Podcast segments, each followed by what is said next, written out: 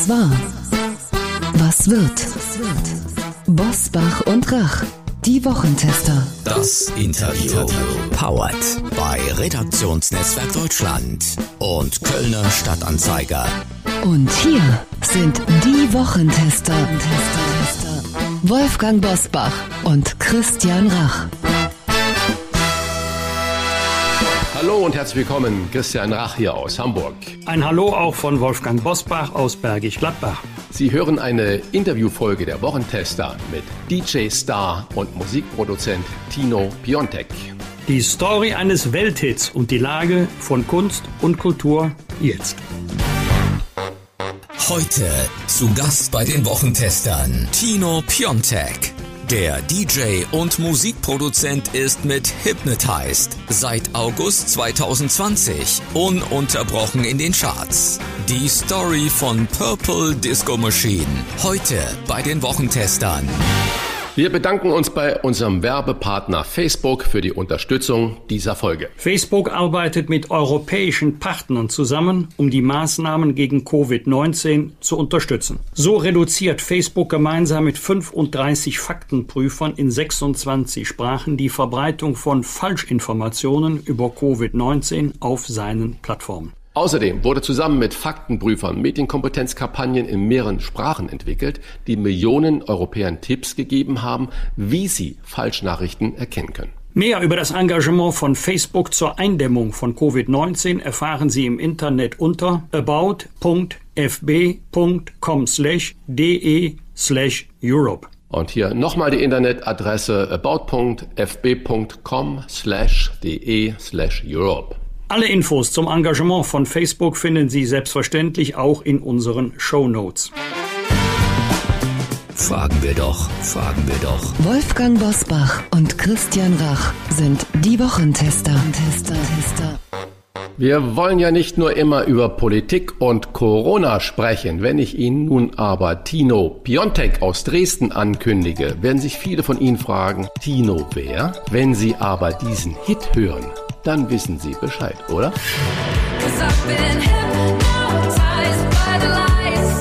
Purple Disco Machine heißt Tino Piontek, wenn er Musik macht. Und die ist mega erfolgreich. Mehr als hundertsechzig Millionen Mal wurde sein Hit Hypnotized bereits gestreamt. Tendenz steigend, das bedeutet Platz zwei in den europäischen Airplay-Charts. Das sind die meistgespielten Radio-Hits. Den Mann wollen wir jetzt näher kennenlernen. Herzlich willkommen bei den Wochentestern Tino Piontek alias Purple Disco Machine. Ja, hallo, danke für die Einladung. Sehr gerne. Herr Piontek, dass Sie hinter Purple Disco Machine stehen, wussten bis vor kurzem noch nicht mal Ihre Fußballfreunde. Wie war das, als die das denn erfahren haben? Ähm, ja, das stimmt. Also das ist so eine Anekdote, die ich öfters erzählt habe, dass ähm, ich seit einigen Jahren eine Fußballrunde, eine wöchentliche habe. Und äh, wie das bei Männern so ist, man macht alles, nur nicht äh, über tiefgründige Gespräche oder oder ähm, weite Fragen. Von da haben wir einfach Fußball gespielt, wir haben ein Bierchen getrunken und oberflächliche Gespräche geführt. Und das hat über Jahre funktioniert und es hat auch nie jemand gefragt, was ich mache und ähm, wie ich mein Geld verdiene. Bis Hypnotized dann auch hier in Deutschland im Radio lief und ab da hat sich alles geändert und ja, da kam dann schon die eine oder andere Frage, ob der Tino Piontek, der dann öfters im Radio genannt wurde, ich bin, und so viele Pionteks gibt's äh, da nicht, ähm, das, da war die Wahrscheinlichkeit dann schon hoch und ab dann kamen natürlich die Fragen und ja, warum hast du sowas nicht früher erzählt? Ich versuche das aber relativ zurückzuhalten. Sie sind äh Familienpapa und einer der angesagtesten D Js und Musikproduzenten weltweit. Sie haben für Elton John, Lady Gaga und Jamiroquai gemixt. Wie sieht denn heute Ihr Alltag aus? Momentan seit zwölf Monaten sehr, sehr viel Studioarbeit, aber die letzten Jahre war ich eigentlich fast konstant zweihundert Tage im Jahr auf Tour, war viel weltweit auf Tour unterwegs. Das hat schon den Alltag bestimmt und nebenbei, was heißt nebenbei, meine Frau würde es wahrscheinlich gar nicht so gern hören, aber nebenbei hat man noch so versucht, das Familienleben alles unter einen Hut zu bekommen und ich glaube, das war so die größte Herausforderung, Kinder, Familie, Frau und äh, das Touren alles unter einen Hut zu bekommen. Aber es hat irgendwie funktioniert, und jetzt bin ich ja seit einigen Monaten oder fast einem Jahr zu Hause, und ähm, auch das ist schön. Das, was Sie jetzt machen, wenn ich dann so ein bisschen Ihre Biografie lese, dann habe ich den Eindruck, das ist schon immer Ihre Leidenschaft gewesen. Sie haben ja die Schuldisco gemacht und später dann als Club-D J in Dresden gearbeitet. Äh, erste Frage, sind Sie so schon mit diesem Gedanken groß geworden? Und zweite Frage, ein Leben ohne die Live-Auftritte in den Clubs, wie fühlt sich das denn jetzt im Moment für Sie an? Ja, das stimmt schon. Ähm, die Musik hat schon immer mein Leben ähm, bestimmt, auch äh, durch meine Eltern. Meine Eltern sind auch Musikliebhaber, und wir hatten schon ähm, immer eine, eine große Vinyl- Kollektion zu Hause, und es lief immer Musik, und mein Vater und und auch meine Mutter hat hat mich da schon recht früh zur Musik gebracht, auf Konzerte mitgenommen ähm, als Kind schon, und so so war die Liebe zur Musik ähm, schon immer da. Hab dann irgendwann meinen eigenen Geschmack entwickelt ähm, und dann auch den klassischen Weg, wie Sie schon sagten, über Schuldiscos, und ja, dann auch relativ zeitig angefangen, mit fünfzehn, sechzehn mit produzieren. Meine Eltern wollten unbedingt, dass ich einen Beruf lerne noch, um sozusagen einen Plan B oder eine Sicherheit zu haben, falls das Musikding nicht klappt. Hab dann Koch gelernt und bin im Nachhinein auch super froh drüber, ähm, weil das ist, sind alles Sachen, die ich heute noch anwende, und ich koche noch leidenschaftlich gern. Konnte also Herr Kollege, aber, kann ich schon fast zu Ihnen sagen. Genau, ja, ich habe ähm, ehrlich gesagt, habe ich dann nach den drei Jahren, ich habe abgeschlossen und habe dann noch ein, zwei Jahre da ähm, gearbeitet und dann äh, aufgehört, weil dieser Plan Musik war schon immer da, und äh, Koch ist dann schon, wie Sie auch wissen, ist der Ton ist etwas rauer, und ähm, es ist schon ein, ein Job, den man wirklich mit Leidenschaft ausüben muss, und die Leidenschaft lag bei mir dann eher in der Musik, und von daher, ich koche trotzdem leidenschaftlich gern heute noch und auch versuche meinen Kindern auch beizubringen, wo Obst und Gemüse herkommt, und ähm, alles andere hat sich mit der Musik dann zum Glück über die ganzen Jahre mit vielen, vielen Höhen und Tiefen, wie das, glaube ich, in jeder Karriere ist, ähm, entwickelt. Und jetzt nach fast fünfundzwanzig Jahren kann ich schon sagen, dass ich äh, mehr erreicht habe, als ich mir hätte jemals träumen lassen und auch irgendwie da als kleiner sechzehnjähriger Bub da ähm, mir hätte vorstellen können. Kleine Nachfrage, das ging ja alles in den kleinen Diskos und in Clubs los, und im Moment liegt ja diese Clubkultur richtig ganz am Boden. Glauben Sie, dass das wieder auferstehen kann, dass diese Kultur, diese Szene, dieses Gefühl wieder so sein wird, wie vor zwei Jahren es noch war? Ich bin mir relativ sicher. Natürlich ähm, hat sich das alles in den letzten Jahren so entwickelt, dass es immer größer wurde, und, und vielleicht war es auch schon eine kleine Blase, die sich da entwickelt hat, und dass die Festivals wurden immer größer, ähm, auch die D J-Gagen, um ehrlich zu sein, wurden immer größer und gingen auch in Dimensionen. Wahrscheinlich ähm, relativiert sich das nach Corona etwas, aber ich bin mir sicher, dass, dass es alles wieder in dieselbe Richtung gehen wird, weil das Interesse, die Nachfrage ist einfach da, und man merkt auch jetzt, dass die Leute, die, sie wollen einfach raus, und, und auch, ähm, klar kann man äh, zu Hause Musik genießen, man kann vielleicht auch ähm, D Js sich zu Hause mittlerweile äh, über Livestreams angucken, aber gemeinsam zu feiern in, mit Freunden in Gesellschaft ist dann doch was anderes. Es ist am Ende das Gleiche auch wie wie mit Restaurants. Das, natürlich kann man sich das Essen nach Haus bestellen, aber ins Restaurant zu gehen, diese ganze Atmosphäre, das Flair, das ist ähm, das ist einfach was ganz anderes, und von daher werden auch Clubs und Festivals wiederkommen, da bin ich mir sehr sicher. Sie sprechen mir aus der Seele. Die Radiohits trösten ja sicherlich finanziell, aber funktionieren sollen sie ja auf dem Dancefloor, also auf der Tanzfläche. Sind Sie selbst auch so ein Partytyp, oder fühlen Sie sich hinter dem ähm, Mischpult ganz wohl, oder ähm, geht es Ihnen auch so wie mir? Immer wenn meine Frau sagt, komm, wir gehen tanzen, dass da plötzlich so eine Knieverletzung aufbricht, eine alte vom Sport. Genau, ich glaube, genau so geht's mir. Und meine Frau wagt mittlerweile schon gar nicht mehr. Aber ähm, ich glaube, ich habe habe auch bewusst den Weg hinters D J-Pult ähm, gewählt, weil vor dem D J-Pult ähm, bin ich äh, wirklich ganz, ganz schlecht. War auch ähm, schon als Kind eher introvertiert und zurückhaltend und habe mich sehr, sehr schwer getan, ja, vor Publikum ähm, aufzulegen oder oder auch äh, generell schon in, zu Schulzeiten in der Klasse in, in Deutschvortrag vor dreißig äh, Klassenkameraden war eine, eine riesen Herausforderung.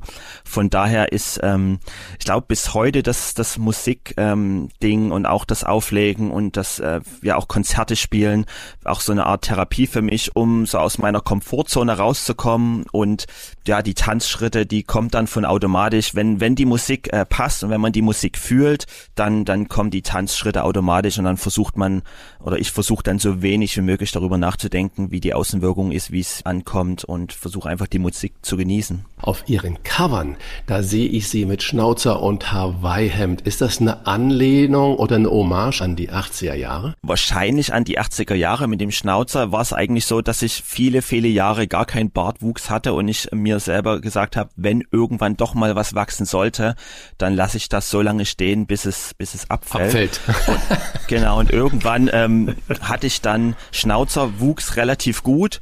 Alles andere war so nur partiell, deswegen blieb irgendwann der Schnauzer stehen und alles andere wurde rasiert. Und natürlich ist auf der anderen Seite auch so eine Vorliebe. Ich äh, schaue nach wie vor viel, viel siebziger, achtziger Filme. Magnum ist dann wahrscheinlich auch mit Schnauzer und Hawaii-Hemd so ein, äh, oder Tom Selleck besser gesagt, so ein, so ein Vorbild, was ich bis heute mir noch anschaue. Und wahrscheinlich ist es auch ähm, unterbewusst so eine Hommage an, an die Zeit. In den Charts sind Sie nicht der Tino, sondern Purple Disco Machine. Wer ist denn auf die Idee gekommen? Ja, das war ähm, eigentlich mehr so eine Spaßidee. Ich hatte vorher noch andere Projekte, auch immer unter Pseudonym. Also ich habe nie unter meinem eigenen Namen ähm, was gemacht. Und das Purple Disco Machine war vor zehn Jahren dann wirklich so eine so eine aus der Laune heraus eine Idee, dass ich sage, okay, ich glaube, ich brauche neuen Input. Ich hatte die auf den alten Projekten war die Erwartungshaltung zu groß, weil das immer mit mit dem Namen schon Sachen verbunden waren. Und ich wollte einfach ähm, ohne Erwartungshaltung was Neues machen, ohne dass, dass Leute irgendwie gleich das mit irgendwas verbinden, und habe dann wirklich einfach so einen Spaßnamen gesucht, der aus äh, Miami Sound Machine, eine Band, die ich äh, super finde, äh, Prince, Purple Rain und dann Disco, ein Genre, ähm, was ich seit vielen Jahrzehnten ähm, liebe, war dann einfach der Mix entstanden, und habe natürlich am Anfang nie gedacht, dass, dass auch das Projekt irgendwie dann, dann so erfolgreich wird, und habe wirklich gedacht, dass es einfach so ein, so ein Side-Projekt zum Spaß haben, wo ich die Musik machen kann, die ich wirklich liebe, wo es auch nicht drauf ankommt, da in irgendwelchen Radios zu landen oder auf äh, D J-Playlists zu kommen, sondern das war einfach für mich entstanden. Standen und irgendwann wurde das dann sehr, sehr schnell sehr groß, und ab da gab es auch Momente, wo ich dachte, okay, vielleicht hätte ich mir bei der Namenswahl etwas mehr Mühe geben sollen, aber mittlerweile bin ich äh, glücklich damit und äh, ja. Schön. D J-Playlist ist äh, das Stichwort. Wer heute die aktuelle Chartmusik hört, der trifft natürlich häufig auf D Js wie Sie oder Robin Schulz und Felix Jähn. Werden die Hits heute durch Perfektion gemacht, und wie lange mixen Sie an einem Hit wie Hypnotized, äh, bis Sie zufrieden sind? Also Perfektion, ich glaube, jeder Musiker hat ja seinen eigenen Weg, Perfektion zu erreichen, und ähm, ich bin jemand, für, für den ist, gilt es so, weniger ist mehr. Und ähm, versuche meine Songs schon sehr reduziert und ähm, auf auf die wichtigsten Elemente, was bei Hypnotized äh, Stimme von Sophie war, dass dass der Song wirklich sehr reduziert auf ihre Stimme war. Und ähm, was die Zeit angeht, ist es total unterschiedlich. Bei Hypnotized war es zum Beispiel, dass ich den den Song, also das Demo, den den Hintergrundsong, in, ich glaube in drei Tagen komplett fertig hat. Und mit Sophie haben wir dann noch vielleicht zwei, drei Wochen die Aufnahmen in in London gemacht, und somit äh, war der Song wirklich innerhalb von zwei Monaten fertig, und äh, wir haben auch nichts mehr groß geändert, weil wir, weil ich hatte von Anfang an das Gefühl, dass gerade dieses diese Einfachheit und dieses Raue in dem Song, dass das äh, den Song auch ausmacht, und habe auch fast alles analog produziert mit diesen mit diesen Synthesizern, die damals zu der Zeit ähm, ähm, schon verwendet wurden. Und äh, im Vergleich zum Beispiel zu meiner neuen Single Fireworks, da habe ich fast sechs Jahre daran gearbeitet, bis die von von der Entstehung der Idee zum Abschließen des Songs sind da viele, viele Jahre vergangen, habe auch viele, ja, in New York dann den Kinderchor zum Beispiel aufgenommen. Das waren dann über viele Jahre so ein, so ein ganz langer Weg, bis der Song dann entstanden ist. Und so ähm, hat jeder Song seine eigene Geschichte. Jetzt wird's peinlich, aber nicht für Purple Disco Machine, sondern für mich. Vielleicht bin ich aber nicht der Einzige, der so reagiert. Ich kann Ihnen sagen, welche Lieder, welche Songs ich toll finde, aber ich hätte es sehr, sehr schwer zu begründen, warum ich diese Lieder gut finde. Also so ähnlich geht's mir auch bei Kunstwerken oder bei Gemälden. Und würde ich sagen, das gefällt mir. Wenn man mich fragen würde, warum, dann hätte ich schon Probleme. Wie erklären Sie sich so einen Erfolg wie Hypnotized? Oder wenn Sie fertig sind, wenn Sie sagen, das war's jetzt. Ahnen Sie da schon, dass das ein Riesenerfolg wird? Oder hatten Sie auch mal Titel, wo Sie denken, das ist ein Knaller und ist dann doch kein Knaller gewesen? Ich glaube, da geht's mir wie Ihnen, dass, dass äh, man braucht dieses Gefühl. Und wenn man den Titel hört, braucht man dieses äh, spezielle Gefühl. Mag man ihn oder mag man ihn nicht? Und ich glaube, das ist auch ein subjektives Empfinden, was ja bei jedem anders ist. Auch bei jeder Kunst ist es so, dass jeder andere Empfindungen hat. Und ähm, was ich irgendwann ganz früh gelernt habe, ist, dass es absolut nicht funktioniert, es jedem recht zu machen. Von daher, man sollte am Ende gerade bei meiner Musik Songs produzieren, die mich glücklich machen, mit denen ich ähm, super zufrieden bin und hinter denen ich stehen kann. Und natürlich ist es, merkt man das schon, gerade bei Hypnotized hatte ich relativ früh das Gefühl, dass der Song irgendwas Besonderes hat. Ich konnte es auch nicht in Worte fassen. Manchmal sind es die Harmonien, manchmal ist es einfach auch das, äh, die Stimme, die die was äh, Besonderes, vielleicht auch irgendwelche Erinnerungen an die Kindheit, oder man man verbindet ja viele Sachen mit mit irgendwas, und was es dann am Ende ist, was dieses spezielle Gefühl ausmacht, ist ist auch für mich ganz schwer in Worte zu fassen. Und aber man hat schon beim Produzieren, brauche ich definitiv diesen Moment, ähm, zu wissen, okay, der Song ist was Besonderes. Wenn ich den Moment nicht habe, dann äh, beende ich die Projekte auch meistens nicht, sondern ich brauche schon in diesem Prozess mindestens einmal das Gefühl, okay, das hat was. Für wen würden Sie denn gerne mal arbeiten, und haben Sie als Idol für viele selber auch ein Idol? Ich habe seit Kindheitszeiten ein Idol, Phil Collins, und ich war ähm, ganz großer Phil Collins-Fan, auch Genesis, auch geprägt durch meine Eltern. Ich glaube, ich war auf meinem ersten Phil Collins-Konzert mit zwölf oder dreizehn, und er hat mich schon bis heute äh, begleitet, und ähm, er ist auf alle Fälle so ein Künstler, den ich unfassbar gern mal persönlich kennenlernen würde oder auch mal zusammenarbeiten würde. Nichtsdestotrotz gibt es auch noch äh, andere Idole, die die mich ähm, über die ganzen Jahrzehnte musikalisch begleitet haben, was man vielleicht auch so ein Stück weit in meiner Musik hört. Daft Punk ist zum Beispiel so, so eine Band, die die mich ähm, sehr, sehr beeinflusst hat. Und ja, aber es ist ähm, mittlerweile passieren ja so viele Sachen, gerade in den letzten Jahren. Ich hätte mir zum Beispiel vor drei, vier Jahren nie träumen lassen, ähm, eine Anfrage von Elton John zu bekommen für seine neue Single, ähm, die damals zu seinem Soundtrack, da eine, eine neue Version, eine ja für die jüngeren Leute eine Version zu machen. Solche Sachen sind mittlerweile fast Normalität geworden. Die hätte ich mir auch vor Jahren nie erträumen lassen. Von daher lasse ich einfach alles auf mich zukommen und, und schaue, was, was demnächst passiert, und freue mich dann über, über solche Sachen natürlich. Phil Collins, Elton John, London, New York. Sie sind in der ganzen Welt zu Hause, haben mega Erfolg.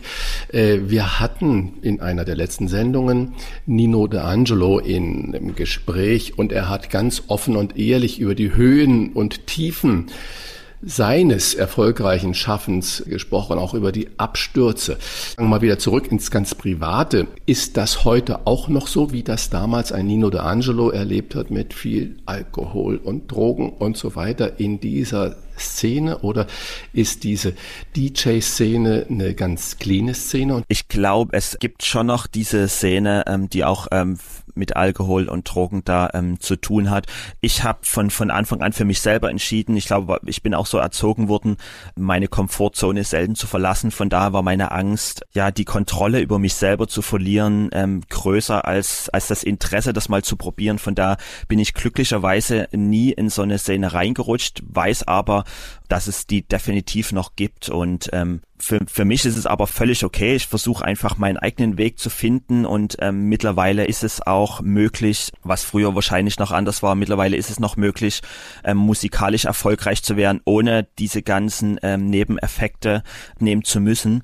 Ja, ich glaube, dass die neue Generation Musiker und auch D Js wahrscheinlich eher genau das Gegenteil sind. Also ich kenne viele, die die wirklich sehr auf ihre Gesundheit achten, die äh, Veganer geworden sind, wo dann auf einem Tour-Rider anstatt irgendwie dann ganz wilde Sachen nur noch ähm, Kokosnusswasser und Handtücher und Früchte stehen.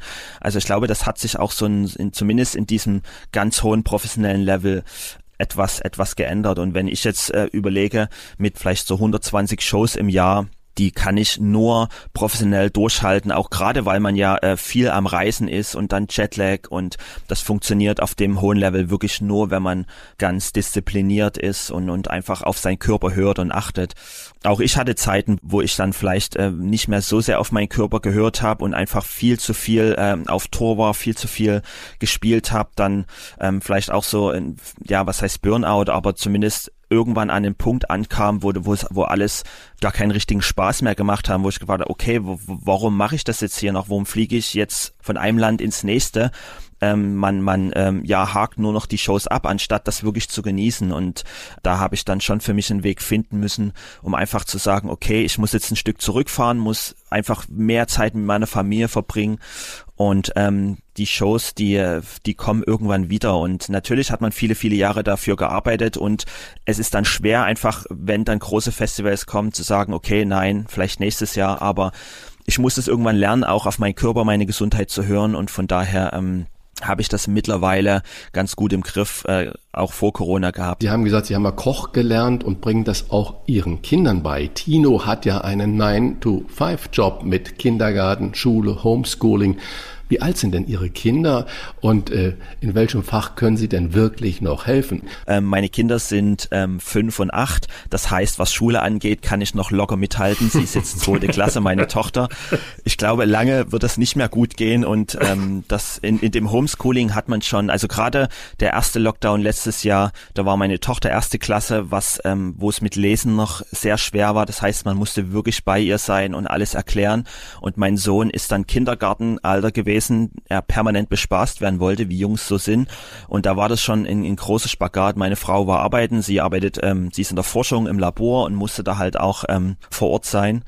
Und ähm, ja, da war das schon eine große Herausforderung und ähm, ein komplett anderes Leben, als ich die ganzen Jahre zuvor geführt hatte. So hat man, ich vorher hatte ich mich immer so ein bisschen aus der Verantwortung genommen, was so erzieherische Sachen, also unterbewusst irgendwie auf meine Frau abgelegt. Und jetzt musste man plötzlich äh, große Entscheidungen, was die Kinder betrifft, treffen. Und das war schon eine Umstellung. Und ähm, aber ich glaube, mittlerweile haben wir uns ganz gut eingegruft und ähm, ja. Von den großen Bühnen der Welt zum kleinen Einmaleins. Genau, so ist das, so spielt das Leben.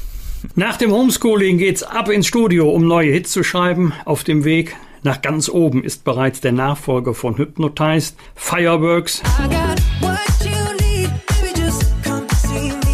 Das kennen Sie nicht nur aus dem Radio als Musik.